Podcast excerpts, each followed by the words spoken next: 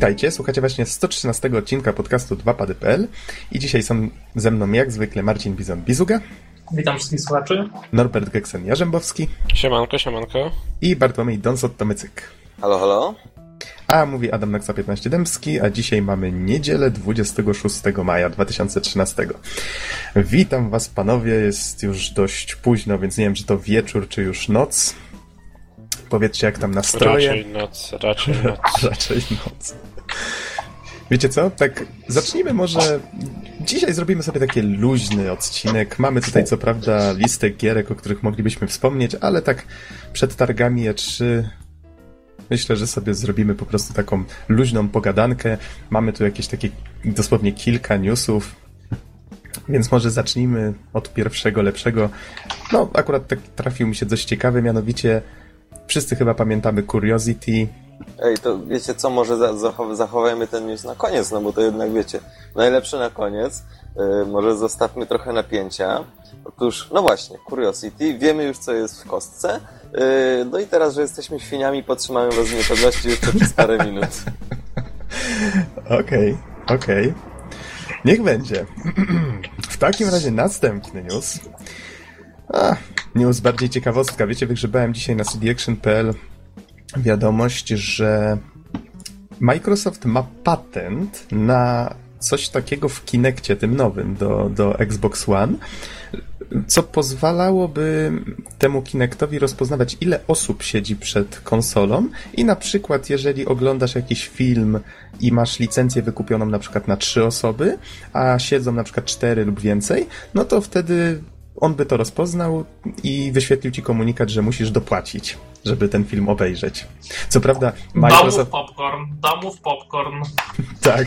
Co prawda Microsoft od razu y, powiedział, że ogłosił, że my mamy ten patent, ale to wcale nie znaczy, że musimy go używać, po prostu, po prostu go mamy, nie? No więc... Y, no. A co za problem zasłonić kamerkę od Kinecta? Też się nad tym zastanawiałem. Ale to, to pewnie będzie jakiś error. Wtedy będzie komunikat odsłoń kamerkę.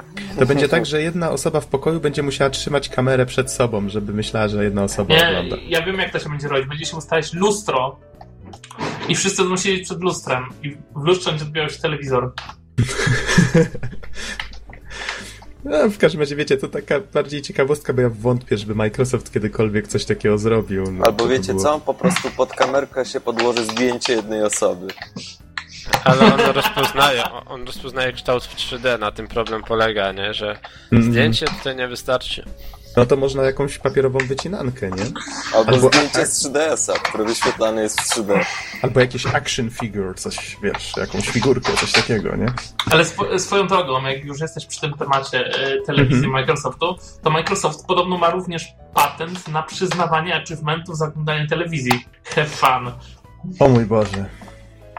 Bizonie, tak ty łowca y, achievementów, ty, ty, ty już masz jakieś plany w związku z oglądaniem telewizji w przyszłym Obejrzę roku? wszystko, co się da, wszystkie filmy i wszystkie seriale. A to ja ostatnio obejrzałem ze dwa filmy, tak, coś co mi się nie zdarza, ale mam video on demand za darmo, więc jestem generalnie szczęśliwym człowiekiem i już udało mi się obejrzeć nawet Ralfa Demolkę. W sumie, mhm. w sumie taki, taki mini review w pół minuty, Film fajny, tak. E, sporo nawiązań do różnych gier. Dość pozytywny.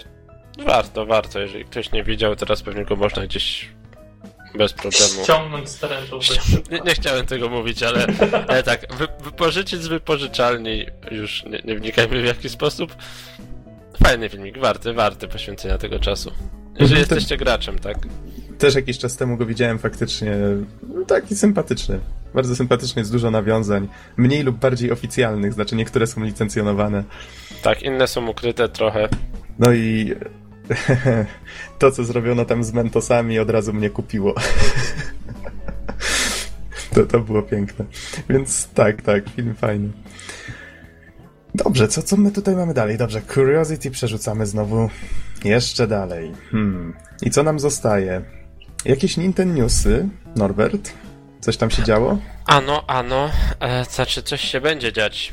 No i też coś się działo. Mianowicie mm, wiemy już, że 11 czerwca odbędzie się Nintendo Direct. E, Nintendo nie będzie bezpośrednio na targach E3, to warto zaznaczyć. Za to puści, Oszczędni. za to puści swojego Directa pierwszego dnia targów, e, czyli 11 czerwca. Tutaj godzinę muszę zobaczyć, jaka to będzie dokładnie dla Europy. Czyli nie będzie w tym roku konferencji? Nie, Uuu. nie będzie na E3, będzie puszczony właśnie Nintendo Direct w zamian. Tak, Mhm. 6 i według. Kurczę, teraz który my mamy czas? PT czy ET my mamy? Ani jedno, ani drugie pewnie. Zadajesz ciężkie pytania, ja zawsze sprawdzam, nigdy nie pamiętam tego. Mhm. Jeszcze zobaczę na innej stronie. Ale to jest na pewno podawane w dziewię- albo 6, albo 9 godzin, ale to jest 9, 9 godzin do tyłu powinno być. Jeżeli mnie Tak? pamięć nie myli, to właśnie tak, no. Czyli powinieneś dodać 9 godzin i to się powinno zgadzać. Bo to są na dodatek dwa różne czasy, PT i ET. Ja nie wiem, który jest który. Pewnie ist i. Nie wiem. Nie wiem, no dobra, w każdym razie No 11... tak, bo oni na, na, za, na zachodnim wybrzeżu 6 godzin musisz odjąć od naszego czasu, a na zachodnim 9. Mhm. Dobra. e, no to albo o 16, albo o 13, według tego co mówi Noxu, będzie konferencja. Mm, no i, no i zobaczymy co pokażą, tak? Ma się koncentrować głównie na przyszłości Wii U. Czyli Mhm. raczej nie spodziewamy się gier na 3DS-a, raczej Wii U, choć życie znając pewnie coś o, o tej drugiej konsolce też wspomną.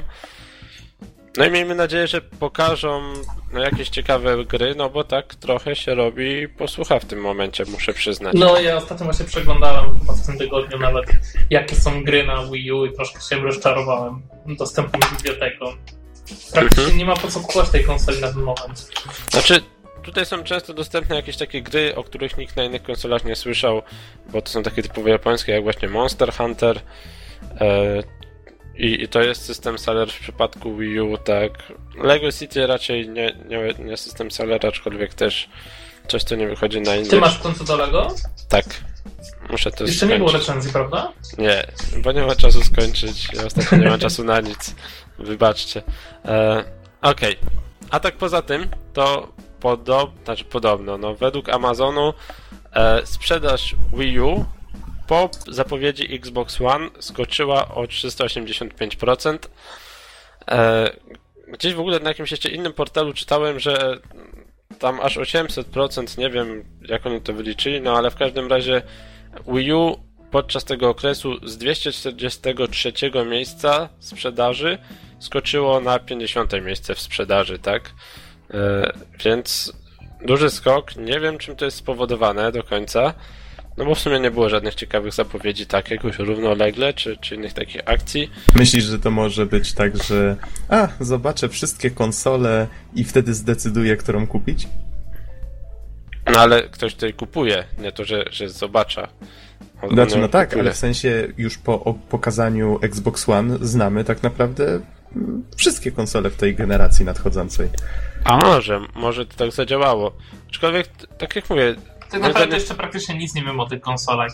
Mam być No, szczerzy ze sobą. To prawda, to prawda. Po- poza Wii U. Brakuje. Poza Wii U, no tak, tutaj w otwarte karty gramy, nie? Mhm. E, no okej.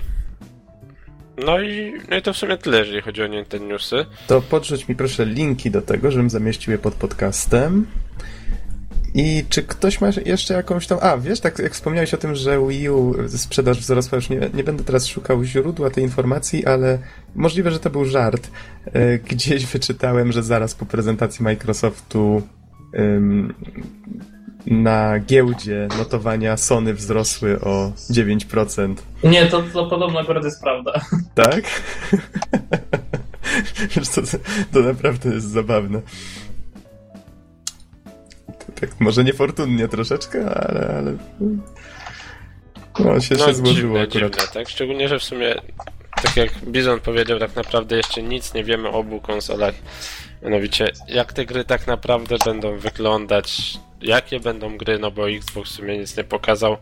Póki co W tej chwili No, mamy, ale- taką, mamy taką trochę niepisaną zasadę, że jak pojawia się jakaś prezentacja, no trzeba się trochę z niej pośmiać, nie? Ale prawdą jest, że faktycznie no, Microsoft po prostu pokazał sprzęt, powiedział coś na jego temat i tyle, nie? A PlayStation share, share, share, share. Tak, UK share. Tak. Dokładnie. Facebook, YouTube, share, share. To też by można było to sparodiować. Ka- każdy dał nam trochę Wiecie, powodów do prawda z tego, że radości. nie będzie już gier na, na te konsole, będą tylko te gry z Facebooka działać. 8 giga tutaj, wiesz, na grę z Facebooka. Dynie, świnie, krowy, jakieś facebookowe, I Simsy. I tak dalej, i tak I dalej. A jak Sims. już tak rozmawiamy o konsolach, to podobno wyciekły jakieś plotki, to jest bardzo możliwy temat z tymi używanymi grami na tym Xboxie nowym. Aha. I podobno Ciągle to będzie realizowane mówią. w ten sposób, że, że jakby niektóre sklepy będą miały podpisaną umowę z Microsoftem Aha. i, i tym właśnie sklepom będzie można odsprzedać grę i te sklepy będą miały połączenie właśnie z bazą Microsoftu, będą wypisywać tą grę z bazy i dopiero wtedy inny użytkownik będzie mógł ją kupić. Ile w tym prawdy oczywiście nie wiadomo na ten moment. Mhm. Oby nie, czyli oby czyli nie. to by było coś w stylu, że rynek wtórny istnieje, ale tylko dla sklepów partnerskich, tak? Wiesz jaki jest problem, że gdyby to wprowadził Xbox, a nie PlayStation 3, to byłoby zabójstwo dla, dla tej konsoli. Nie wiem, no. Chociaż dzisiaj podobno pojawiły się już kolejne plotki, że to wcale tak nie będzie, że będzie trzeba płacić za te używki, więc myślę, że się po prostu dowiemy w momencie premiery konsoli, jak to jest naprawdę. Ja E, bym się- po, powiem, powiem tak, wiecie, bo mam w tej chwili newsa z cdaction.pl, o którym mi przypomniałeś, Bizonie. Um, nawet nagłówek brzmi Xbox One, schizofrenia informacyjna, jednak bez stałego połączenia i opłat za używki. I w, w cytacie Tutaj może zacytuję. A co na to Microsoft? Sprawę skomentował Larry Hryb, nie, nieformalny rzecznik Xboxa, znany szerzej jako Major Nelson. Możliwość wymiany i odsprzedawania gier jest ważna dla graczy i Xboxa. Xbox One jest zaprojektowany tak, by ją wspierać. Doniesienia o naszej strategii są nieprecyzyjne i niekompletne. Wyjaśnimy te kwestie w niedalekiej przyszłości. Koniec cytatu. Szczerze, ja bym się No. nie dziwił, gdyby na przykład Xbox coś takiego zaproponował jako Microsoft na etapie projektu. W tym momencie ci duży, ci duzi e, producenci gier jak EA, tak, Activision, na przykład dogadywali to jeszcze z PlayStation. Aha. No, no bo nie wątpię, że gdyby jedna konsola to wprowadziła, to jakby Duży byłoby to- problem by był, nie? tak, było to, było, to byłoby dla niej samobójstwo w tym momencie. Ale tak naprawdę na rękę by to było wydawcom także, w sensie, no tak, e, twórcom gier, no Mhm. bo oni na tym by zarabiali. I gdyby się dogadali i z Sony, i z tym, że oba wprowadzą takie systemy i niektóre gry to będą miały, w tym momencie, wiecie, jakby byłoby to fair i by to wyszło jakby z inicjatywy wydawców. Myślę, że bardziej w tą stronę, że albo obie konsole, albo żadna. I oni czekają na jakieś decyzje pewnie, jak tam karty zagrają. Mhm. No, brzmi to bardzo prawdopodobnie. Czy jeszcze macie jakieś przemyślenia na ten temat, czy zdradzamy w końcu, co jest w środku kostki? A, dobra. To Rozumiem, myślę, że możemy... Kostka, kostka. Kostka. No, Don, czyń honory. No właśnie, po morderczej walce z wieloma warstwami, konkretnie z 50 warstwami, yy, jeden szczęśliwy gracz, a konkretniej Brian Henderson z Edi- z Edinburga, yy, właśnie był ostatnim, który, który dostał filmik zakończeniowy, no i który oczywiście od to, co znajduje się w kostce. Otóż e, na samym końcu e, mamy czterominutowy filmik, na którym występuje nikt inny jak sam Peter Molino, który objaśnia całą ideę. Oczywiście też wspomina o tym, że jest to eksperyment. Dziękuję wszystkim tym, którzy wzięli udział. Zapowiada też, że być może pojawi się także kolejny eksperyment, w którym, który bę- będą mogli zaprezentować także tłumom ludzi. A e, nagroda. Otóż e, Brian Henderson, który wygrał, e, będzie mógł wpływać na zasady funkcjonowania świata e, w grze Godas, czyli najnowszej grze e, studia właśnie Petera Molino oraz rzecz, która zmieni jego życie, bo jak pamiętamy, jedną, właśnie jednym z haseł reklamowych Curiosity był, było to, że to, co jest w kostce, zmieni czyjeś życie. No i właśnie to, co zmieni jego życie, będzie, będzie po prostu fakt, że za każdym razem, kiedy ktoś, e, kiedy ktoś wykupi Godas za pomocą transakcji cyfrowych, Henderson dostanie, dostanie część tej kwoty. Mhm, tutaj bardziej jeszcze chodzi o to, że tak. oczywiście złotousty Piotruś tutaj ujął to, wiesz, dużo tak um, barwniej, patetycznie. barwniej, patetycznie, nie?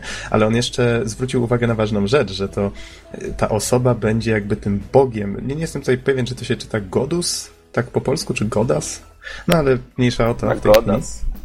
Mniejsza o to w tej jak chwili. Chcesz po łacinie czy po angielsku? najważniejsze jest to, że ta osoba będzie takim bogiem świata tej gry. On będzie decydował ponoć, jakie będą zasady rządzące się światem tej gry. No zobaczymy, tylko, na no czym właśnie, to będzie co, Noxu, polegać. Nie tylko interesuje to, na ile będzie faktycznie tak. No bo No wiadomo, to jest, jeżeli to jest jedna Peter osoba, Molino- nie? I, i na pewno, na pewno będzie to w jakiś sposób mocno ograniczony, no bo nie wierzę, żeby dali kontrolę nad światem gry jednej osobie. A skąd wiesz? No właśnie, to, to wiesz. Tak to- to dożywotnio. to, to może być kolejny eksperyment, kto to wie.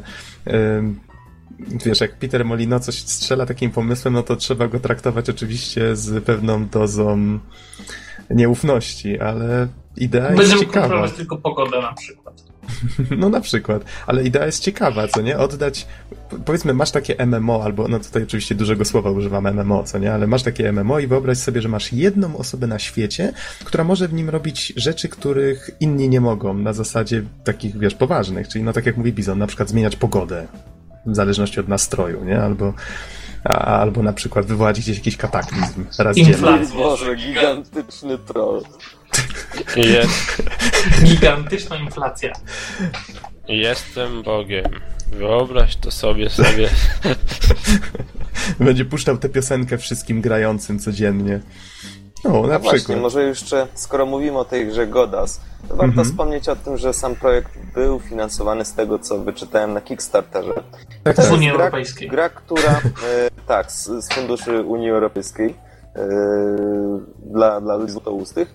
E, otóż cały gameplay polega na tym, jest bardzo zbliżony do Black and White. To znaczy gracz wciela się w Boga, e, który ma swoich wyznawców, no i po prostu oczywiście ci jego wyznawcy zaczynają, e, zaczynają budowanie jakiejś cywilizacji, po pewnym czasie oczywiście spotykają wyznawców innego Boga i zaczynają się wojny.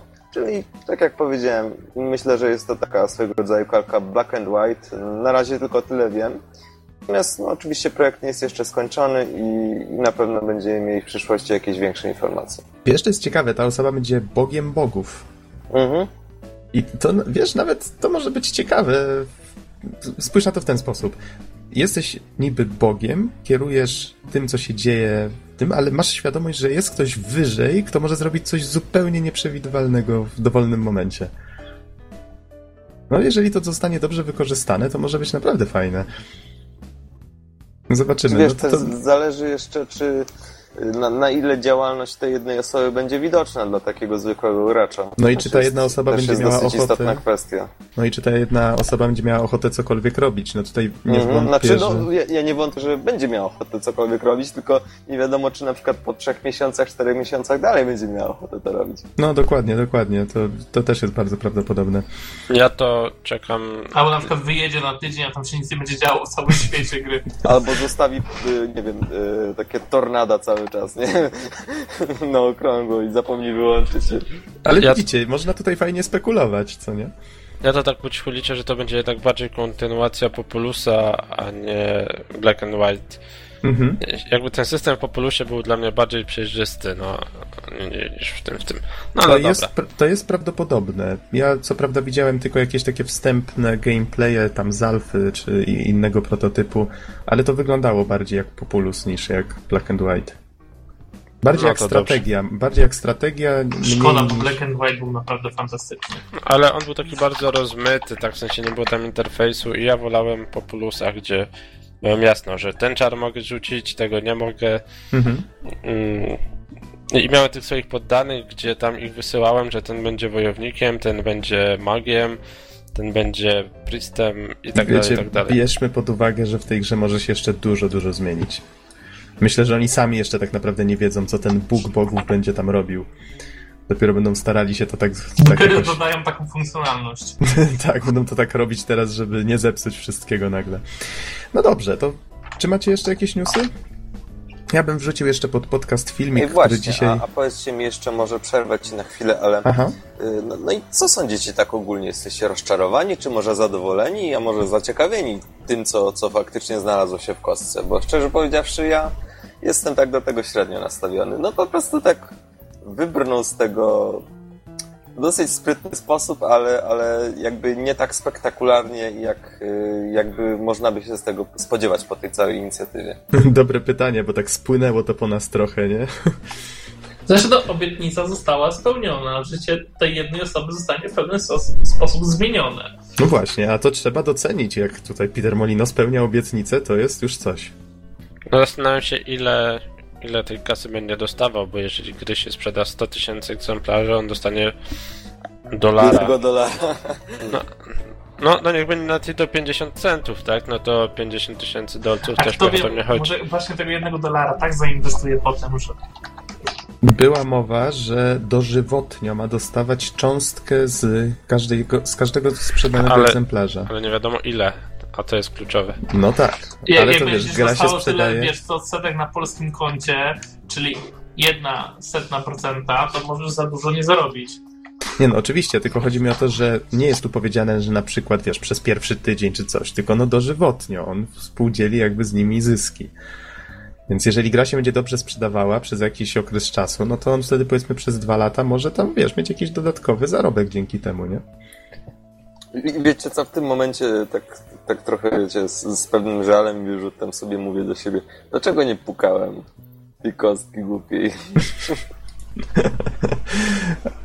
Wiesz, nie, nie, nie szczególnie, ale muszę przyznać, że jak się obejrzy ten filmik, na którym właśnie Peter Molino tłumaczy tą całą ideę te- tego pukania w tą kostkę, że to był eksperyment i tak dalej, to, to on umie to tak opowiedzieć, że w sumie no widać, że, że, że miało to jakiś cel w sobie, co nie? Znaczy, No nie. co, Mimo, że ja jak, jak człowiek się tak. nad tym zastanowi, to w sumie w sumie ciężko to zauważyć, ale jak on o tym opowiada, to hmm, no tak, w sumie racja, no, więc... Czy powiem ci, może, może jestem wyjątkiem, ale na mnie jego urok jakoś tak niespecjalnie działa. Znaczy widzę, że się bardzo stara, ale, ale jednak mimo wszystko, nawet słuchając tego jego Mhm. z- złotoustego głosu pięknego, prawda, to, to jednak mimo wszystko biorę to na dystans. Mhm. Nie, Okej, no, dobra, oczywiście, powiedziałeś oczywiście. swoje, no to Ja, ja to eksperyment tylko, eksperymentem, y, żyjmy dalej. oczywiście, tylko zwracam uwagę, że facet naprawdę umie opowiadać i zainteresować tym, co mówi. Molino go home, że tak zażartuję przez Xboxa. No dobrze, to słuchajcie, czy jeszcze jakieś przemyślenia związane z Curiosity? Ja mam inną, y, Molino off. Hmm? Molino off. Teraz będziemy komendami Xboxowymi przez następny tydzień rzucać, okej. Słuchajcie, ja wrzucę jeszcze pod podcast jeden filmik, który dzisiaj znalazłem. Co prawda nie pokazywałem wam go wcześniej. E, Jest związany z grą Wildstar, której być może nie pamiętacie już. E, To było MMO jakiś czas temu zapowiedziane, gdzie będzie kolonizowana nowa planeta, może planety, ale to ch- chyba będzie jeden konkretnie świat. I całkiem zabawny filmik wyszedł y, prezentujący klasy postaci, zrealizowany tak trochę w stylu takich pixarowskich animacji. Wygląda strasznie fajnie, jest całkiem zabawny, więc wrzucę go pod podcast. Wam też go teraz udostępnię, możecie go sobie później obejrzeć. O, i myślę, że możemy przejść teraz śmiało do jakichś recenzji, mniejszych, większych. Mamy tutaj parę gierek, o których możemy wspomnieć. I tak, ym, spotkaliśmy się w ten weekend. Niestety Norberta z nami nie było i graliśmy sobie w różne gierki. Powiedzcie, czy chcecie o którejś z nich powiedzieć może trochę więcej? Mogę tutaj zaproponować na wstępie na przykład Fuse, demko, żeśmy ograli, gra ma premierę z tego co widzę 31 maja u nas. To jest ta gierka koopowa na, na cztery osoby, my żeśmy akurat we dwóch grali. Macie jakieś przemyślenia w związku z Fuse'em? Wydaje mi się, że raczej, raczej się wszystkim podobała. Czy ona wygląda też tak teoretycznie standardowo, ale ja mam tą grę, że tak powiem, za pewnego faworyta, jeżeli Mhm. chodzi o jakość gier w tym roku, ze względu na firmę, tak, którą wykonała, czyli Insomniac Games, Zgadza się. których, których bardzo, bardzo, bardzo sobie cenię za serię Ratcheta i Clanka. Co prawda Resistance był według mnie troszkę słabszy, ale, ale jakby mam tutaj pewną dozę zaufania do, do, do, do, tego studia. Y, no co, tak jak mówisz, jest to gra koopowa, mamy cztery różne postacie, każda jakby posiada zupełnie inne umiejętności. My przetestowaliśmy dwie postacie. Jedna z y, postaci dysponowała y, bronią, która tak naprawdę była tarczą. Taką olbrzymią tarczą. Olbrzymią tarczą, którą jeszcze dodatkowo można było nawalać przeciwników. No i oczywiście e, partnerzy z naszej, z naszej ekipy mogli się za tą tarczą chować i strzelać przez nią. Tak, a druga wrogów, postać co, mogła co, się. jest dość ciekawe. A druga postać mogła się robić niewidzialna, więc tak na dobrą sprawę olewałem twoją tarczę, szedłem na tyły wroga i z shotguna wszystkich A potem cię zdejmowałem. podnosiłem. E, czasem. No, Nie, bo trzeba, trzeba przyznać, że poziom trudności jest tak skalkulowany, że, że granie na, na pałę mhm. samemu, parcie do przodu, niewiele da, tak? Na, na pewno się zginie. E, Tak, tak. Faktycznie te postacie są dość kruche, to było fajne. E, Wiesz, ja, ja nie wiem, czy pamiętacie, jak tą grę zapowiedziano, to ona wyglądała zupełnie inaczej. Była, miała być w takim stylu troszeczkę Team Fortress 2, e, takim kreskówkowym właśnie i i te postacie były takie przerysowane. Znaczy one troszeczkę są nadal przyrysowane. Troszkę Ale tak, troszkę tak. Ju, już nie tak bardzo, nie? Mhm, dokładnie. I, I w sumie jak zapowiedzieli, że oni jednak robią tę grę tak bardziej na poważnie, znaczy na poważnie, no w sensie, że będzie wyglądała poważniej, to tak od razu straciłem zainteresowanie, ale teraz jak w nią zagrałem, wiesz, strasznie podoba mi się gameplay. Jest dopracowany i fajnie się w to gra faktycznie. I tak jak mówisz, że, że ta, ta gierka jest twoim faworytem, tak teraz ja też jakby odzyskałem zainteresowanie nią i, i z chęcią bym zagrał właśnie w cztery osoby w takim koopie tą kampanię. Może być naprawdę bardzo fajna gierka. Mm, No dobrze, Don No, fajnie, Zonie fajnie to jakieś... wygląda. To jest takie troszkę e, połączenie jakby Uncharted, prawda? Mhm. Z, z nie wiem, może z Gears of War. Bo jest troszkę, jest duży widać nacisk na, na strzelanie, a jednocześnie jakby te postacie fajnie się przemieszczają, spinają się. Tak, E, tak, Kamera dokładnie. jest taka właśnie bardzo jak w Uncharted poprowadzona i jakby ta taka e, stylistyka właśnie tych postaci, które właśnie w Uncharted nie próbują być do końca realistyczne, tylko to wszystko takie troszkę przerysowane, e, właśnie takie mam skojarzenia z tą produkcją. Mhm. Na dzień dobry. Mhm. Całkiem celne. Co prawda takie bardzo mało pokazało. To była jedna bardzo krótka misja, gdzie przechodzimy przez, przez jakiś taki plac, żeby dostać się do jakiegoś budynku następnie. Oraz była jakaś taka walka z pseudobossem. Troszkę, troszkę za duży chaos. To, to jedyne, co mi przeszkadzało, ale całość wydaje się, że, że, że do takiej gry na spokojnie, jak już usiąść. Wiadomo, graliśmy na, na imprezie, więc to nie podchodziliśmy do tego tak poważnie ale myślę, że jakby tak się skupić, każdy by jakby przejął się rolą swojej postaci, to, to, to całość by mogła dawać bardzo dużo emocji. Mhm. No a oprócz tego, żeśmy jeszcze ograli kilka takich gierek, no już pomijam tutaj singlowe, czyli Don grałeś w Journey, Mhm. które pewnie kiedyś zrecenzujesz. Myślę, że chyba nawet za tydzień. Zobaczymy, jak się złoży.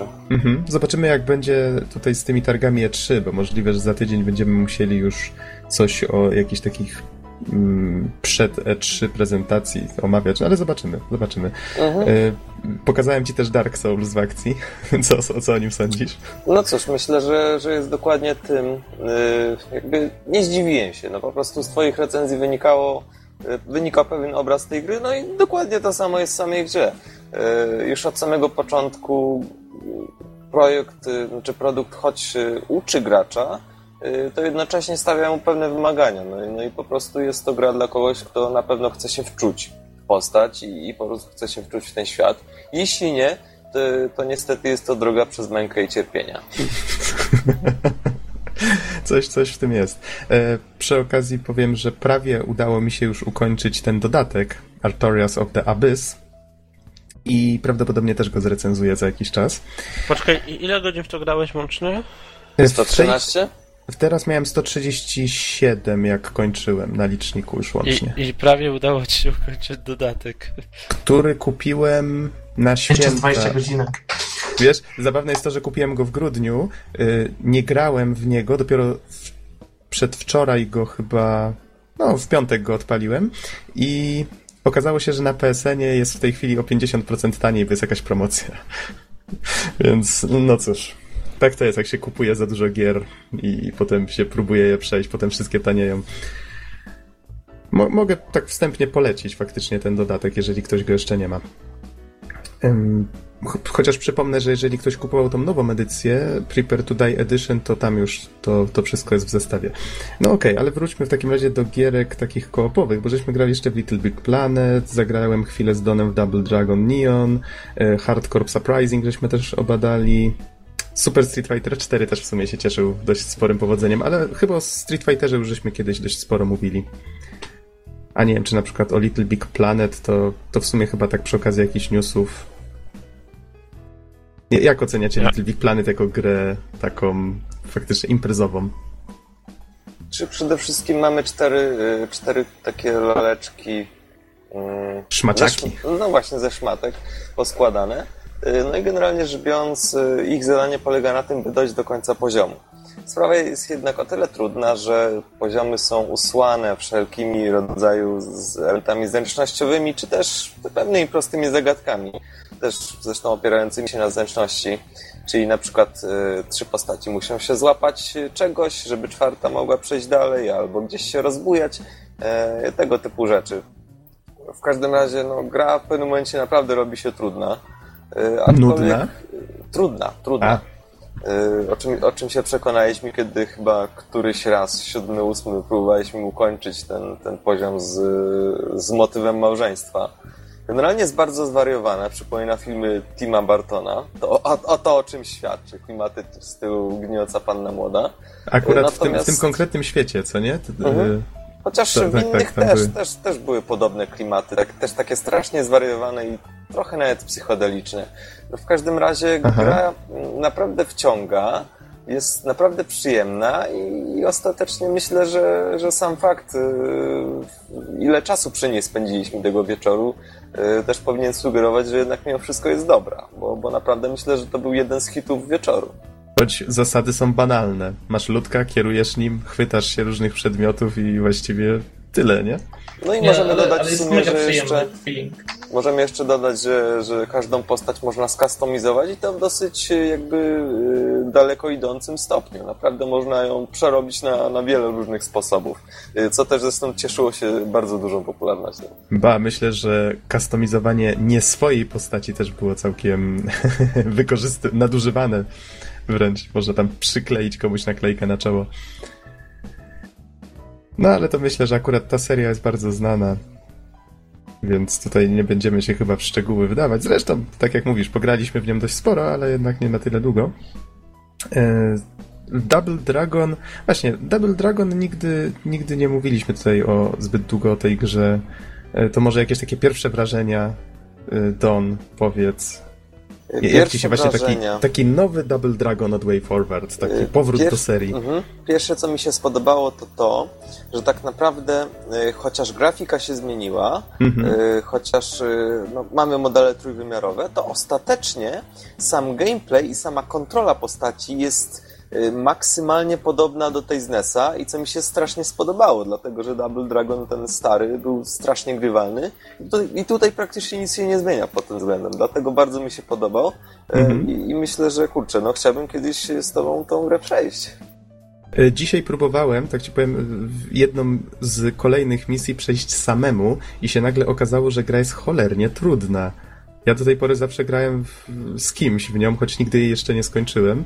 A, I dopiero teraz spróbowałem grać single i, i to jest naprawdę. Naprawdę mnie to zaskoczyło. Z kolei z Norbertem, jak raz próbowałem grać, no to Norbert na przykład stwierdziłeś, że y, ten, ten taki oldschoolowy gameplay jest taki strasznie sztywny, nie? Że. że...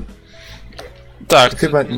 Mhm. Nie do końca jakby do współczesnych czasów mi pasował. Myślę, że to, to bardzo mocno koresponduje z tym, co ja powiedziałem, bo jak wyżej jest on właściwie prawie żywcem prze, prze, przeniesiony z NES-a. Mi to akurat pasuje, bo, bo tego typu bijatyki trudno zrobić, żeby były dobre. A tutaj akurat w tym wypadku naprawdę bardzo, bardzo przyjemnie się ich lało po mordach. więc, I, więc ich, myślę, że ich, tak. Ich, ich i je, jakby nie patrzeć. Mhm, tak, tak. Ale to może jeszcze będzie kiedyś okazja zrecenzować. Z kolei w Hard Corps Uprising tutaj warto mm, sprostować, że tak na dobrą sprawę jest po prostu kontra, tylko bez kontry w nazwie. Jest nawet stworzona przez Konami, ma motywy muzyczne z kontry miejscami. E, I, No i te- układ tego pierwszego poziomu, nie? To, to taka pierwsza brama, którą się pokonuje, też od razu nawiązanie jakby tej pierwszej bramy na koniec takiego pierwszego Mhm. poziomu w kontrze nie ma. Tak, tak, są Moje takie pierwsze smaczki. skojarzenie. Mhm, zgadza się, są takie smaczki właśnie dla fanów. No też żeśmy chwilę, chwilę pograli. Ja tą grę dzisiaj właściwie ją skończyłem, chociaż do ostatniej planszy doszedłem już chyba, nie wiem, rok, może dawniej. Ja ją kupiłem chyba niedługo po premierze, więc albo w okolicach premiery. Chyba nawet o tym wspominałem na którymś podcaście. Ale też nigdy jej nie recenzowałem. Może, może kiedyś to zrobię, ale myślę, że warto ją polecić fanom kontry. A wy macie jakieś przemyślenia w związku z tym? Podobała wam się, czy nie? Znaczy mogę powiedzieć tyle, że, e, że graficznie był to wielki miszmasz. Aha. Gdyż e, niektóre obiekty były trójwymiarowe, niektóre były, e, niektórzy przeciwnicy, znaczy większość przeciwników to było, było po prostu wykonane za pomocą pixel artu, a tak mi się przydaje, przynajmniej wydaje, tak to wyglądało. A część obiektów na przykład była trójwymiarowa, część jeszcze jakimś innym stylem i naprawdę to wszystko jakoś tak się mieszało i wyglądało niezbyt estetycznie, przynajmniej moim zdaniem. Mhm. Wiesz, to zależy, bo w niektórych planszach to faktycznie wygląda lepiej niż w innych. W niektórych, tak jak mówisz, jest taki miszmasz i, i to jest nieczytelne. Ale zdarzało się, że, że faktycznie to czasami było, wyglądało dużo lepiej. Powiem tak. I jak się gra na przykład w pojedynkę, to wtedy jakby całość zyskuje trochę na czytelności. Mhm, Zauważyłem. Tak, bo zawsze jak się gra w dwójkę, to tych pocisków jest więcej, wszystko lata wszędzie i nie do końca wiadomo, co się dzieje. Mhm. A jako ciekawostkę dodam, że tam z czterech dostępnych postaci dwie trzeba sobie dokupić osobno i to mnie trochę zniechęciło, ale no cóż, takie czasy. E, no dobrze, powiedzcie, czy jeszcze jakaś gierka wam w weekend wpadła w oko, o której chcielibyście wspomnieć? Chyba niestety- dużo więcej nie graliśmy, nie? Więc... A, albo nie pamiętamy po prostu. No dobra, to... Mhm. Nie, nie, nie wiem czemu nie pamiętacie, bo mnie nie było, ale z, tego wynika, tam. że, że była gruba impreza. Oj, takie rzeczy się w Little Big Planet działy, że tak jak Don powiedział, powtarzanie jednego etapu po raz siódmy. Ja, nie, ja się nie spodziewałem, że ta gra jest taka trudna, rany boskie. Dobra, słuchajcie, mamy tak. Mamy trzy gry. Jedna nazywa się Shantae Revenge od Way Forward. Ym, Jedna nazywa się Fruit Ninja. No, myślę, że o tej to słyszał, słyszała nie jedna osoba. I jedna nazywa się Crimson Dragon. O tej z kolei ja nigdy nie słyszałem. Y, O której mówimy na początku. To może moje dragony niech pójdą. Okej, czyli Crimson Dragon, tak? Tutaj może sprawdzę, na jaką to platformę. To jest Xbox Live Arcade. Mm, nope, nope, nope. Chodzi, to, Nope? to, jest, to jest osobna wersja wydana na Windows Phone'a. Z, ona tam posiada dopisek taki, nie wiem czy to można nazwać spin-offem, czy, czy w jaki inny sposób. Mhm. Zaraz zobaczę ten dopisek, bo niestety nie pamiętam go tak na, na blaszkę. Y, Crimson Dragon Side Story. O, dokładnie. Czyli no jak I, i, nazwa wyszedł, I wyszedł we wrześniu 2012 na Windows Phone. Tak, to jest dokładnie to. Mhm. E, no i teraz jakby o co w tej grze chodzi, ponieważ gram w różne gry na telefonie, bo w sumie ostatnio na to tylko mam czas, e, ale to jest dość ciekawa pod tym względem, że mm, jest to teoretycznie taki standardowy tytuł, gdzie lecimy sobie od lewej do prawej strony i, i wylatują na nas kolejne chmary wrogów, tak, strzelając do nas tak zwany bullet hell na wyższych poziomach trudności się tam robi, strzelając do nas, próbując nas zabić. Ale to, Mhm. co jakby odróżnia tą grę od innych, to fakt, że po pierwsze posiada ona taki story mode, gdzie tam jest położone trochę nacisku na fabułę. On jest dość krótki, e, ale później mamy takie misje, powiedzmy przejście go zajmuje godzinę, tak, tego story mode'a. E, Ale później mamy taki oczywiście otwarty tryb, gdzie mamy już różne misje i i robimy sobie co chcemy. Ale po pierwsze, gra ma bardzo ciekawe rodzaje broni, e, których mamy tutaj do wyboru raz, dwa, trzy, cztery, pięć, sześć broni podstawowych. Oprócz tego mamy umiejętności takie dodatkowe, I jeszcze drugi zestaw takich umiejętności dodatkowych. Jedne po prostu to są takie ciągłe, które na przykład sprawiają, że szybciej się poruszamy, czy coś takiego. Drugie to są takie, że naciskamy, już działają w tym momencie, na przykład ostrzeliwują naszego wroga gradem nabojów, tak? Albo, albo aktywują nas, e, mam taką tarczę, która po absorpcji odpowiedniej ilości pocisków zaczyna nas leczyć. E, czyli odpowiednio sobie dobieramy bronię e, i te umiejętności dodatkowe tak, żeby e, żeby nas to, żeby nam ta konfiguracja odpowiadała w skrócie.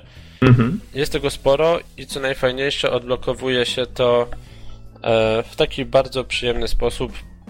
Na zasadzie, jeżeli przejdziemy jakąś misję z taką a taką bronią e, i następnie na takim a takim wyniku, no to wtedy uda nam się odblokować e, daną umiejętność. Mm, a, to co w sumie jeszcze nie wspomniałem, te bronie podstawowe różnią się także nie tylko jakby nazwą i swoją siłą, ale sposobem działania. Pierwsze dwie działają na tej zasadzie, że musimy zaznaczyć cele, tak? Po prostu przejeżdżając palcem, w tym momencie one są oznaczone, gdy odrywamy palec, następuje wystrzelenie pocisków. Kolejne dwie to są takie, które strzelają cały czas przed siebie, tak? Tutaj nie ma jakby wielkiej logiki. No i dwie ostatnie to są takie obszarówki, czyli jeżeli wróg się pojawi w obszarze, e, w który tam strze gdzie mamy mniej więcej palec, to w tym momencie rażą go pioruny. E, no i właśnie to jest fajne, że te bronie oprócz jakby nazwy, tak, i swojej siły różnią się także zastosowaniem. No, no ta, ta, pierwsza, ta pierwsza broń, o której wspomniałeś, mi trochę przypomina mechanikę Liberation Maiden, jak się zaznaczało cele, tak? Tak, tak, tak. Dokładnie w ten sam sposób. Mhm. E, Obserwuję no, sobie właśnie tutaj screeny. To wygląda jak taka, no, platformówka 2,5D, to tutaj myślę tylko duże słowo. To, to, nie jest platformówka, bo tam no właśnie, nie właśnie. E, no, poza tym e, właśnie mamy te umiejętności, takich jest naprawdę masa, one są przeróżne, tutaj nie chcę wszystkich wymieniać, e, ale właśnie różnorodność jest spora, odblokowanie wszystkich zajmie nam długie godziny. Tak fabularnie może wspomnę jeszcze o tym, że że latamy smokiem no i Mm, that's kind of awesome. That's kind of awesome. Yeah, that's kind of awesome. No i próbujemy wyzwolić e, t, świat z takiej jakby zarazy, tak, która tam się zaczyna rozpowszechniać. Właśnie widzę, to, że tutaj to... na screenach są jakieś wielkie pająki, robale czy inne dziwadła. Mhm. Tak, a ta rzecz, która jakby najbardziej mnie w tej grze interesuje, to mm, zdobywa się tutaj takie diamenty, które ewentualnie można kupić za pieniądze, albo Inny sposób zdobycia tych diamentów jest taki, że przemieszczamy się w świecie rzeczywistym. Gra szczytuje naszą pozycję GPS. Mhm. No i jeżeli przybędziemy odpowiednią odległość, na nowo odpalamy grę i dostajemy diamenciki, tak? Czyli jeżeli podróżujecie do szkoły, podróżujecie do pracy, to w tym momencie zarabiacie te diamenciki. No jest to po prostu fajne. Te diamenty można także zdobyć po pierwszym przejściu gry, e, przepraszam, po pierwszym przejściu jakiegoś rodzaju etapów, ale no później trzeba to e, niestety mm, no zarabiać w inny sposób. Mhm. No i tak, no i to w sumie A, a do, czego, do czego służą te, te diamenty? E, do wykupywania umiejętności specjalnych, tych nowych. Okej. Okay nie wszystkie umiejętności jakby musimy wykupować, no bo one mają swoje różne poziomy, no i wiadomo, że jeżeli mamy odblokowany wyższy poziom, to nie ma sensu kupować tych niższych, no chyba, że dla achievementów. Mhm. Okej, okay, no i w sumie tyle. Tak, taki, taka przyjemna strzelanka z taką cech, ciekawą cechą podróżowania, która, która ma wpływ na to, co, co się dzieje w grze tak naprawdę. W sensie, no, w ten sposób zarabiamy walutę. Mhm. E, właśnie, a powiedz mi, ile mniej więcej ta gra trwa, komu by się polecił? E, tryb fabularny trwa tylko godzinę, ale później przejście e, tych kolejnych elementów, tych kolejnych etapów, myślę, że to są kolejne dwie godziny. Jeżeli chcemy odblokować wszystko, a w pewnym momencie jakby łapiemy się w tą pułapkę odblokowywania, kiedy już zakumamy, jak ta mechanika działa, to wtedy wiadomo, że to są kolejne długie godziny. Gra kosztuje bodajże 3 zł. Posiada achievementy Xboxowe, co dla niektórych, tak, tutaj Patch Bizon jest zaletą. Jedyne słuszne. Tak, a jedyne słuszne achievementy. Yy, no, i, no i poleciłbym na pewno graczom, którzy lubią te oldschoolowe gierki, gdzie się leci od lewej do prawej i, i się walczy, strzela się do różnych potworów czy do statków. A dodatkowo jest ten ciekawy element podróży, o którym wspominałem, więc dla takich osób, które lubią coś ciekawego w grach, które są już znudzone tą standardową formułą i czasem szukają jakiejś takiej innej, no jakby ten element e, podróży przypomina mi trochę taki Street Pass, tak? Gdzie też zabieramy naszą konsolę, czy tutaj telefon, tam w świat po to, żeby coś zarobić w grze i jest to w sumie ciekawe i fajne. Mhm. Okej. Okay. Czy macie jakieś pytania do Norberta? A propos Crimes on Dragon. Side story. No, no questions. No questions. Okej. Okay. To ja w takim razie sobie tutaj wrzucę informacje o tej grze w linki. Potem wrzucę to pod podcast i no dobrze, to w takim razie przejdźmy do następnej gry. Shantae czy Fruit Ninja? Niech będzie Shantae najpierw. Shantae? Czy może Fruit Ninja będzie trochę krócej? Bo wydaje to mi się, że to, to jest jednak... Zajmę taka... może z 5 minutek maksymalnie. Mhm. No proszę bardzo. Yy, generalnie Fruit Ninja jest chyba grą, która pojawia się na wszystkie możliwe już platformy. Jest to prościutka gra, yy, która chyba zadebiutowała, że dobrze pamiętam, razem z premierą iPada kiedy to zrobił się szał na dotykowe ekrany. E, całość bardzo banalnie polega na, jak sama nazwa wskazuje, przecinaniu owoców. To chyba do tego jest nawet dorobiona jakaś fabuła, że nasz mistrz nie lubi owoców i dlatego nie, nie, je przecinać. fabuła jest taka, że wszyscy ninja generalnie nienawidzą owoców. dlatego, dlatego trzeba zakończyć ich żywot przecinając je. Tak, taka jest fabuła. No I, właśnie, i sprawić, żeby nasz świat. mistrz był z nas zadowolony. E, to, okay. to wygląda w ten sposób. No. Generalnie fabuła jest tylko gdzieś tam, e, jak wejdziesz w ustawienia, jakieś tam dodatki, to tam jest napisana fabuła, więc nawet ona się nie pojawia w żaden sposób inny e, w grze. Nie, to zupełnie normalne przecinanie owoców. Come on. Kto tego nie robi? Ja, ja często kroję pomarańcze w powietrzu. Wow, ale wiesz, tak patrzę na, na, co ta gra wyszła i to mam tak iOS, Android, Windows Phone, Symbian, Bada, Windows, Xbox 360 na XBLA, na Facebooku jest. Wyszła I... na arbuza raz. Na arbuza raz.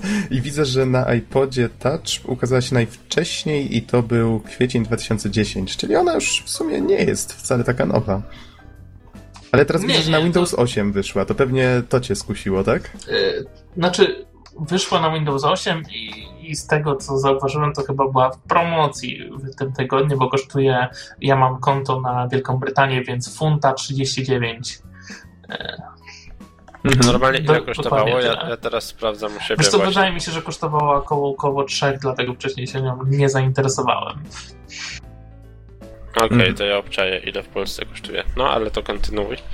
E, no i sobie zakupiłem tą gierkę w sobotę rano. Niestety, szczerze mówiąc, w sobotę po południu skończyłem, co, co jest dość sporym minusem, ale najpierw od początku, jeżeli chodzi o rozgrywkę. E, gra generalnie dzieli się na kilka bardzo fajnych, prostych trybów. Pierwszy tryb to tryb klasyczny. Musimy przecinać owoce, uważając, żeby nie przeciąć bomb, ani też, żeby żaden z owoców nie spadł. Czyli musimy dbać o to, żeby przeciąć absolutnie wszystkie owoce i żeby przypadkiem nie naciąć żadnej bomby. Czyli Możemy każdy stracić... ninja kocha bomby, dlatego ich nie tnie, tak? Tak. E, teraz tak. Myk polega na tym, to tak. Myk polega na tym, że e, jeśli trzy owoce spadną, to jest koniec gry, ale jeśli przetniemy jakąkolwiek bombę, to już też jest koniec. Zgadza się. To, to jest ten tryb klasyczny. Yy, czy on jest najfajniejszy? Nie wiem. Mi się bardziej podoba tryb arkadowy. A na tryb czym on polega? Tryb arkadowy jest takim urozmaiceniem e, trybu właśnie klasycznego. Tutaj jakby nie tracimy punktów za nieprzecięte owoce. Mhm. Bomby odejmują nam natomiast punkty, na przykład mi- minus 10 na każdej bombie właściwie jest. Yy, I całość polega na tym, że bić jak najwięcej punktów po prostu w ograniczonym czasie. Yy, Oczywiście są tutaj kombosy wszelkiego typu, czyli jeżeli przecinamy im więcej owoców jednym pociągnięciem jakby miecza, yy, tym, tym, tym jakby ten punkt nam szybciej rosną. Ale tryb arkadowy ma jeszcze jedną fajną zaletę. Są tam specjalne banany. Specjalne banany. Są To- specjalne banany. Są ciekawie. banany, które spowalniają czas. Po ich przecięciu, wtedy czas tak na chwilę zwalnia, możemy y, zrobić bardziej precyzyjne cięcia. Y, Występuje również taki barn, który po jego przecięciu nagle wsypuje się po prostu masa owoców. Jest taki y, nagły atak owoców, po prostu je z dwóch stron wlatują i tniemy sobie jak najszybciej, żeby wbić dużo punktów. To są Mhm. takie fajne, fajne duperelki, ale, ale e, sprawia, że ten tryb jest troszeczkę właśnie taki bardziej dynamiczny od trybu klasycznego. Czy generalnie gra też sama w sobie zalicza pewne e, jakby mini achievementy za to, jak graliśmy? Czyli na przykład p- po ukończeniu trybu arcade nam wyświetla, że naj, najdłuższy kombos składał się z takich i z takich owoców, jak jakaś tam cecha naszej konkretnej gry, czyli przecięliśmy tyle i tyle truskawek za jednym razem. Wszystko tak, się liczy i to są e, dodatki do wyniku. No i, I to, o też nam czym wypluwa, mówisz- nawet, e, wypluwa nam nawet jakąś ciekawostkę o owocach. Tak, właśnie, te ciekawostki są naprawdę, naprawdę fajne. Jak sobie właśnie graliśmy z Asiem razem, czytaliśmy te ciekawostki, to e, dużo takich sympatycznych tam e, rzeczy można z- znaleźć o owocach. Na przykład? Mm, Jakąś taką że- jedną przytocz. Mm, że, że, że ziarna jabłek, które się znajdują w środku, są lekko trujące, LOL? ale nie na tyle, żeby zaszkodzić człowiekowi. O, no popatrz, ciekawe. Dużo, dużo, dużo takich e, ciekawostek, e, bardzo fajnie to jest pomyślane. E, Nie wiem, jak na innych platformach gra na Windowsie jest po polsku, więc wszystkie ciekawostki również są przetłumaczone. E, Nie, nie doszukałem się tutaj żadnych błędów. Mhm. To jeszcze wracając do trybu arkadowego. Tryb arkadowy kończy się dodatkowo takim, wylatuje taki owoc, to jest chyba jakiś granat, jeżeli do, do, dobrze rozpoznaje owoce i on jest takim specjalnym owocem, że kamera się tak na nim zoomuje i można go pociachać bardzo wiele razy. Im szybciej macham myszką, tym więcej e, punktów zdobędziemy na koniec na tym pojedynczym owocu. E, Fajnie, fajnie to wszystko razem się komponuje. Na koniec dostajemy za różne rzeczy jeszcze bonusy do, tej, do naszej punktacji. No i wiadomo, trzeba uzyskać jak najlepszy wynik. Trzecim trybem gry jest tryb Zen. Aha. Tu ten tryb, jak się zgodnie z nazwą, jest właśnie takim mega trybem spokojnym. Tu nie da się przegrać. Tutaj w ogóle nie występują bomby. Po prostu mamy ograniczony czas i musimy zdobyć jak najwięcej punktów. Bez żadnych urozmaiceń. Ciachamy jak szaleni. Tak, można sobie czekać jak szalony, nie ma żadnych konsekwencji. A właśnie, czy na Xboxie to wykorzystuje Kinecta? Bo coś Tak, wspominałeś... jest, jest wersja na Kinecta, ale no, Aha. no, nie mam zielonego pojęcia, jak to działa i czy to. Bo pamiętam, Znaczy, czekajcie, bo e, czy Kinect to jest, e, to jest ta kamerka, która odczytuje postawę? Zgadza tak. się, czyli ruchami ciała tniesz mm, E, owoce. To znaczy, ja widziałem recenzję Angry Joe i to polega na tym, że, e, że na ekranie jest wyświetlany taki cień, który Mhm. oczywiście odzorowuje sylwetkę gracza i musisz machać ręką i machnięcie ręką to jest e, dokładnie tak jak, e, tak jak poruszenie myszką czy na ekranie dotykowym przejechanie palcem, przy czym możemy e, machać dwoma rękoma naraz, czyli mamy jakby te dwa ciosy jednocześnie. Polega Aha. mniej więcej. Właści- Właściwie to jest dokładnie to samo. Żywcem przeniesione na, na inną mechanikę grania. To E, do- dobrze ktoś, ktoś z nas powiedział przed podcastem, że to musi wyglądać jak atak padaczki przed telewizorem. Dobrze, że o tym wspominasz generalnie, jeżeli chodzi o ilość tych cięć, bo ja gram teraz na Windows 8 i grałem na myszce. Czyli możemy zrobić maksymalnie jedno cięcie. Mhm. Natomiast grając na przykład na iPadzie, yy, bo grałem również w drugą część jakby na iPadzie, o której zaraz wspomnę i zrobię małe porównanie, można ciąć wszystkimi pięcioma palcami w różnych miejscach ekranu. Można robić pięć cięć zupełnie niezależnie palcami. Oto ci się chińsko-japońsko wyszło. Pięć cięć. Pięć cięć. Yy, Co, co wprowadza troszkę inne możliwości do gry niż, niż granie po prostu myszką. Aha. to o tym warto wspomnieć, że jakby gra na, na, na urządzeniach dotykowych tutaj zyskuje pod tym względem. Znaczy zaznaczmy, że Windows 8 jakby jest przeznaczony też do urządzeń dotykowych, nie? Znaczy, ja mogę się założyć, że jak tą grę odpalimy na tablecie, to będzie normalnie obsługiwała właśnie pewnie większą ilość cięć niż, niż, niż myszką. Wiecie co? Myślę, że jeszcze jedną dosyć e, ciekawą i charakterystyczną cechą tej gry, o jakiej warto by wspomnieć, to e, jakby jej wewnętrzne achievementy e, i elementy do odblokowania. Wbrew pozorom jest tego całkiem sporo. Na przykład możemy odblokować różne, różne rodzaje ostrzy, czyli jakby ten ślad, który zostawiamy podczas cięć jest domyślnie bodajże białawy, a potem może by, mogą to być fajerwerki, nutki, jakieś tam dyskotekowe cięcia, wszystko, cokolwiek. Tak samo jeśli dyskotekowe chodzi o cie, Dyskotekowe no, cięcie. po prostu ona nice. cały czas zmienia kolory i, i gwiazdeczki się sypią. Także jest tego całe Aha. mnóstwo. To samo jeśli chodzi o tła. E, I te achievementy są naprawdę ciekawe. Na przykład e, przetnij ileś tam truskawek, w jednej grze nie przecinaj żadnego owocu, albo na przykład jedno, jeden achievement e, brzmiał mniej więcej tak. Trzy dni z rzędu e, uruchom przynajmniej raz tryb zen. I, I faktycznie wtedy y, tak się wczułem w, w robienie tych y, unlocków, że, że nawet akurat ten achievement pilnowałem się przez trzy dni, żeby włączyć. Także jest to jedyna gra, w której, y, w której jedna, z, jedna z nielicznych, w której tak, na, tak naprawdę wczułem się, żeby faktycznie te wewnętrzne achievementy zrobić w niej. Mhm. To pierwszy krok. Ostatnim jest Bizon. Dobra, to, to ja teraz powiem przede wszystkim o minusach, bo właśnie widzicie, są te niby te trzy tryby gry, ale tak naprawdę nie ma wyznaczanych celów dla gracza. Poza tymi teoretycznie achievementami, które, o których wspomina, e, tymi takimi wewnętrznogrowymi wspomina Don, to nie ma takich celów. Jestem przyzwyczajony, teraz wychodzi masa takich gier, na przykład Jetpack e, Joyride, o którym kiedyś wspominaliśmy, i to Mhm. jest tak, że jak zaczynamy grę, to są jakby trzy zadania do wykonania, tak? Różne tam, na przykład zbierz odpowiednią ilość monet, yy, odpowiedni dystans. Tutaj można by było zrobić bardzo podobnie, żeby urozmaicić tą grę, na przykład yy, w, w trybie Zen można było wprowadzić, że tnij tylko jabłka, tak? Albo, nie wiem, przetnij dokładnie ileś tam owoców. Różne tego, tego typu rozmaicenia, które by wpływały na to, żeby chciało się dalej grać. Znaczy wiesz, Natomiast- tą, dokładnie tą funkcję spełniają te unlocki, które brzmią właśnie w ten sposób. I wiesz, Tak, tylko że one nie są widoczne dla gracza.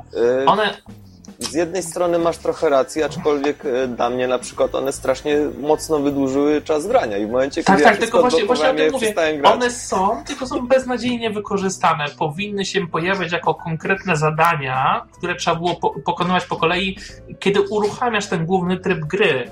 A Mhm. nie gdzieś po prostu schowane w menusie, że tam wejdziesz, sobie możesz poczytać. Nie, ma, nie masz takiego poczucia, że, że musisz je wypełniać, tak? Że, No, żeby no. przejść dalej grę.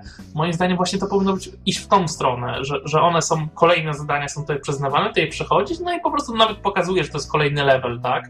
Czy, czy coś tam. Bo To są teoretycznie, to jest pierdoła, ale moim zdaniem bardzo psuje to, ile czasu spędzi się z grą.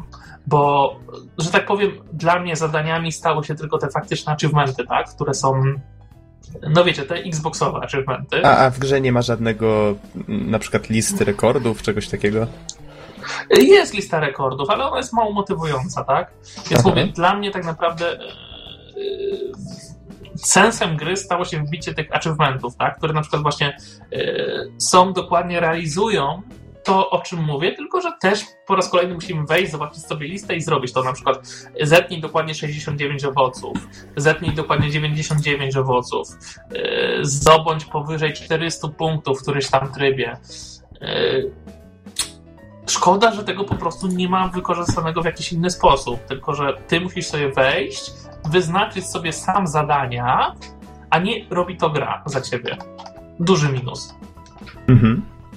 A swoją drogą właśnie tutaj yy, o tym, co wspomniałem, o tej drugiej jakby części gry, czyli jest część yy, Fruit Ninja, która bazuje na, na bajce yy, DreamWorks Kod w butach. I tam właśnie już tego typu rozmaicenia się pojawiają. No ja myślę, że tutaj jakby wiek tej gry, tak naprawdę początek urządzeń dotykowych 2010, tak?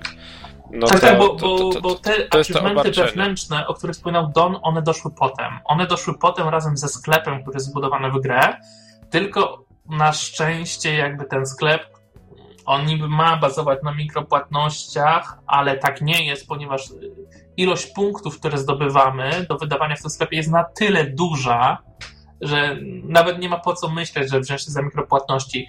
I tutaj jeszcze wspomnę na koniec właśnie na co możemy wydać yy, star fruty, które zbieramy. Są trzy rodzaje dodatków i tylko trzy, nic więcej. Yy, pierwszy dodatek to jest coś takiego, że to są odbicia bomb. Możemy kupić sobie ileś odbić bomb. Czyli na przykład kupujemy te 10 odbić bomb i wtedy, kiedy trafimy w bombę, to ona nie jest przecinana, tylko odbijana poza ekran. Mhm. To, to jest jeden z dodatków, który no dość, dość, dość ułatwia grę przy wbijaniu wyższych ilości punktów. Drugi dodatek to jest coś takiego, że przecinane truskawki zamiast jednego punkta są warte 5 punktów, dodatkowo eksplodują, niszcząc inne owoce na ekranie, które liczą się teraz jako kombo. I tutaj, tutaj kopujemy to na odpowiednią ilość gier, czyli na przykład na 5 kolejnych gier. Oraz jest y, trzeci dodatek, który sprawia, że w trybach Zen i Arcade, gdy przecinamy brzoskwinie, doda- dostajemy dodatkowe sekundy czasu. I jakby tych bonusów się nie da inaczej zyskać niż poprzez wykupienie w tym sklepiku. Mhm. I one bardzo, bardzo usprawniają rozgrywkę i pozwalają naprawdę y, uzyskiwać bardzo duże wyniki. To jest A takie to, fajne urozmaicenie. Nie, nie wiem, czy na Windows Phone'a, czy, czy, jest ten, czy jest ten sklep. Mi się wydaje, że nie ma, ale... No to się wiem, nazywa Dojo i tam też właśnie są te wewnętrzne y, achievementy w tym momencie. Właśnie, a wspomniałeś o tej wersji y, z kotem w butach. Ona, jak rozumiem, jest bardziej rozwinięta, czyli... Tak, tak, jest, jest ciekawsza, ale nie chcę jej recenzować, bo gram tylko w demo na iPadzie. Aha, rozumiem. Ale, ale właśnie z tego, co pamiętam, było lepiej wykorzystana ta mechanika, bo pojawiało się więcej jakichś takich zadań dla gracza. Mhm. No dobrze, w takim razie słuchajcie, podsumowanie. Bo żeśmy się rozgadali o tych owocach, kurczę, znaczy, się zrobiłem głodny. To jest fajna e, gierka na popołudnie i generalnie, żeby się zrelaksować, Aha. ale chyba mimo wszystko uważam, że lepiej grać na jakimś dotykowym wyświetlaczu niż na myszce, jeżeli macie taką możliwość. Ja hmm. myślę, że y, jeśli chodzi o taką w charakterze gry stacjonarnej to zdecydowanie za mało, a już zwłaszcza na Xboxa. Mimo to, że całkiem sporo z niej wycisnęli. Natomiast myślę, że jest to Dużo idealna soków. gra. Y, dosłownie. E, myślę, że jest to idealna gra na przykład na jakąś komórkę, e, na, na 5 minut gdzieś, gdzieś jakieś czekania w kolejce, czy, czy po prostu, no nie wiem, w jakimś losowym momencie. Świetnie się do tego nadaje, także do teraz mam i myślę, że jej nie usunę, bo, bo naprawdę jest świetna. Mhm. No proszę, proszę. Nie spodziewałem się, że, że tyle można wycisnąć z takiej małej gierki. No dobrze, panowie, czy są jakieś pytania a propos Fruit Ninja? Czy przechodzimy do ostatniego tytułu? The dawaj, ten, dawaj taniec, ten taniec brzucha, Noxa. Taniec brzucha, dobrze. W takim razie lecimy z Shantae Risky's Revenge. E, gra wyszła z tego, co widzę tutaj, ciocia Wikipedia mi podpowiada, że to był październik 2010 i pojawiła się na Nintendo DSi, czyli można było ją właściwie z DSiWare, czyli można ją było pobrać cyfrowo jeszcze na Nintendo DS tylko, że przypomnę, że pierwsze modele DS-a, ja właśnie miałem ten jeden z tych pierwszych, nie miały połączenia z netem, więc no, nigdy nie miałem okazji w nią zagrać. Jak ostatnio sobie sprawiłem 3DS-a, no to nagle miałem już dostęp do e-shopu, więc w końcu wypróbowałem tę produkcję WayForward.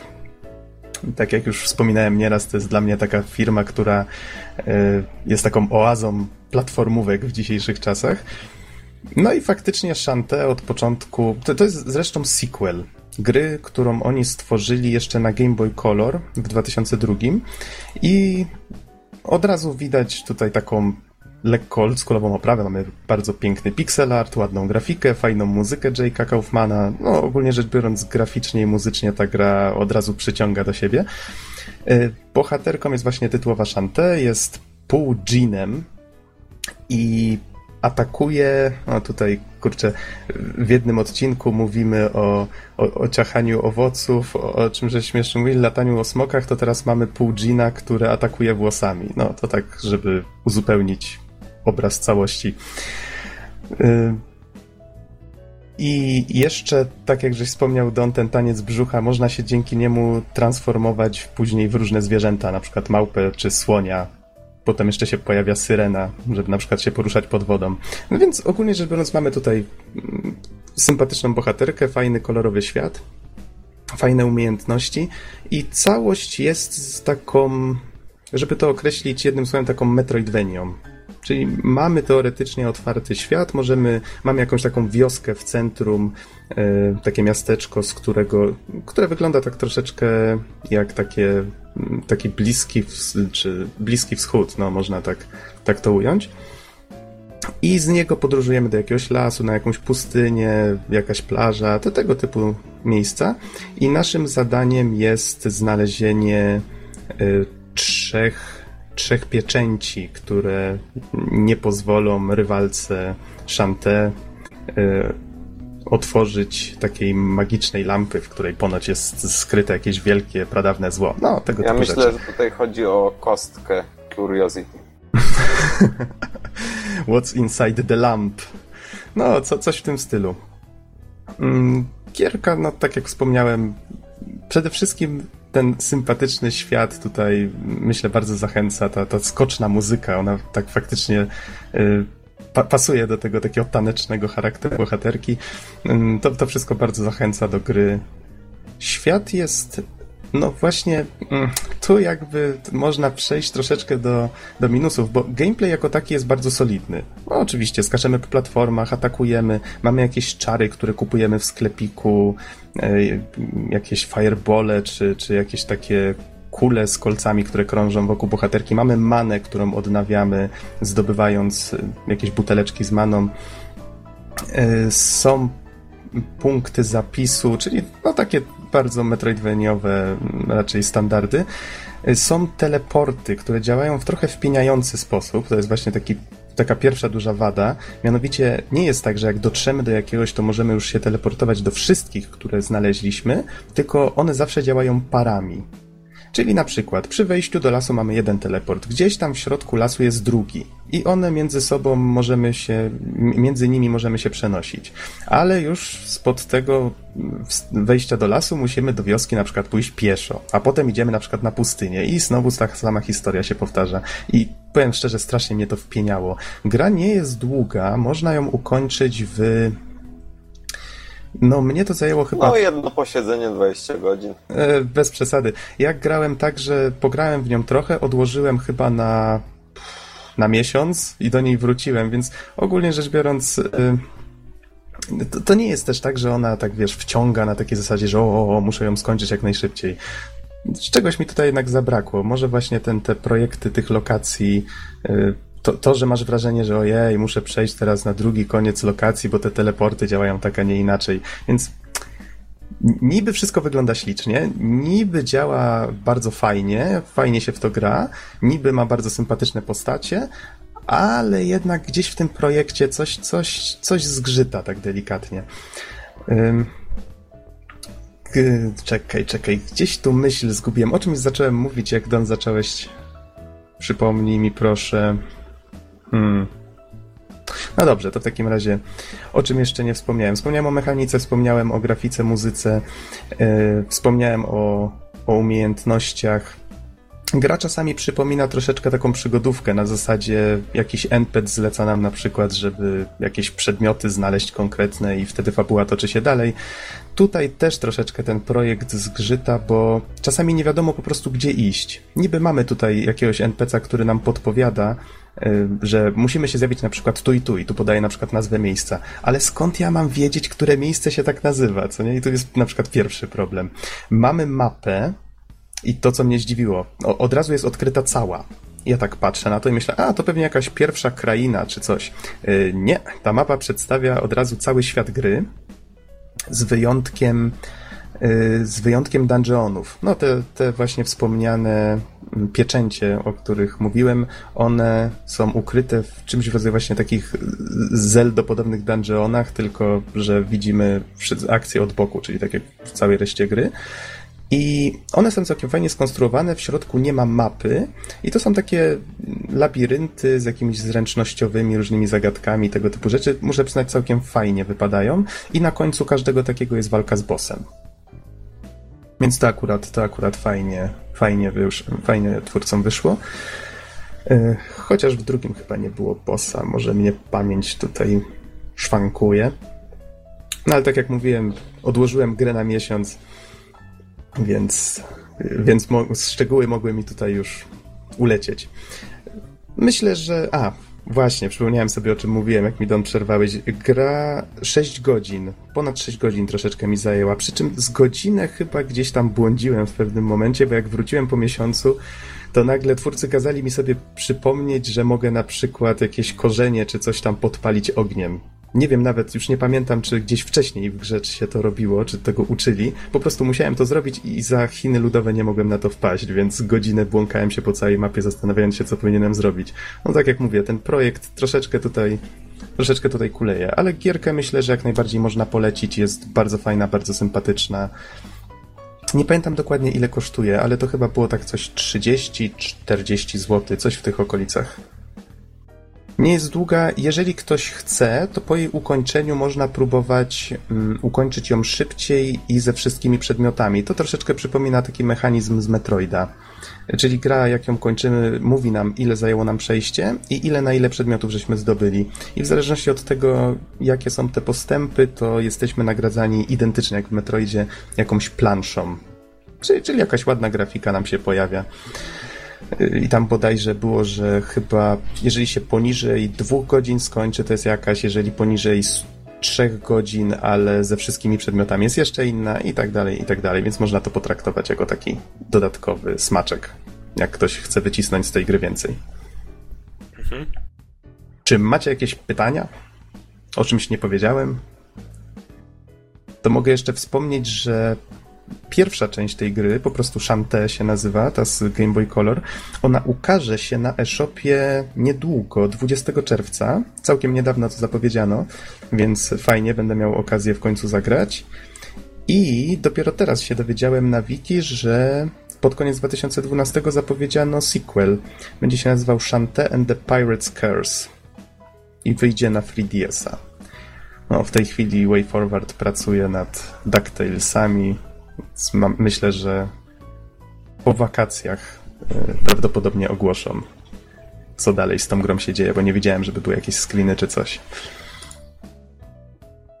No okej, okay, myślę, że to tyle ode mnie. No to nam się zrobił całkiem niezły set recenzji. Tak... Od czasu do czasu trzeba. To takich małych gierek, no ale co też czasem się gra. No dobra. Mhm. Jeszcze jakieś tematy? Ktoś ma coś? Panowie? Rozumiem, że... Chyba nic, no. Ha, nic no się nie dzieje. To cóż Chwila nam pozostaje?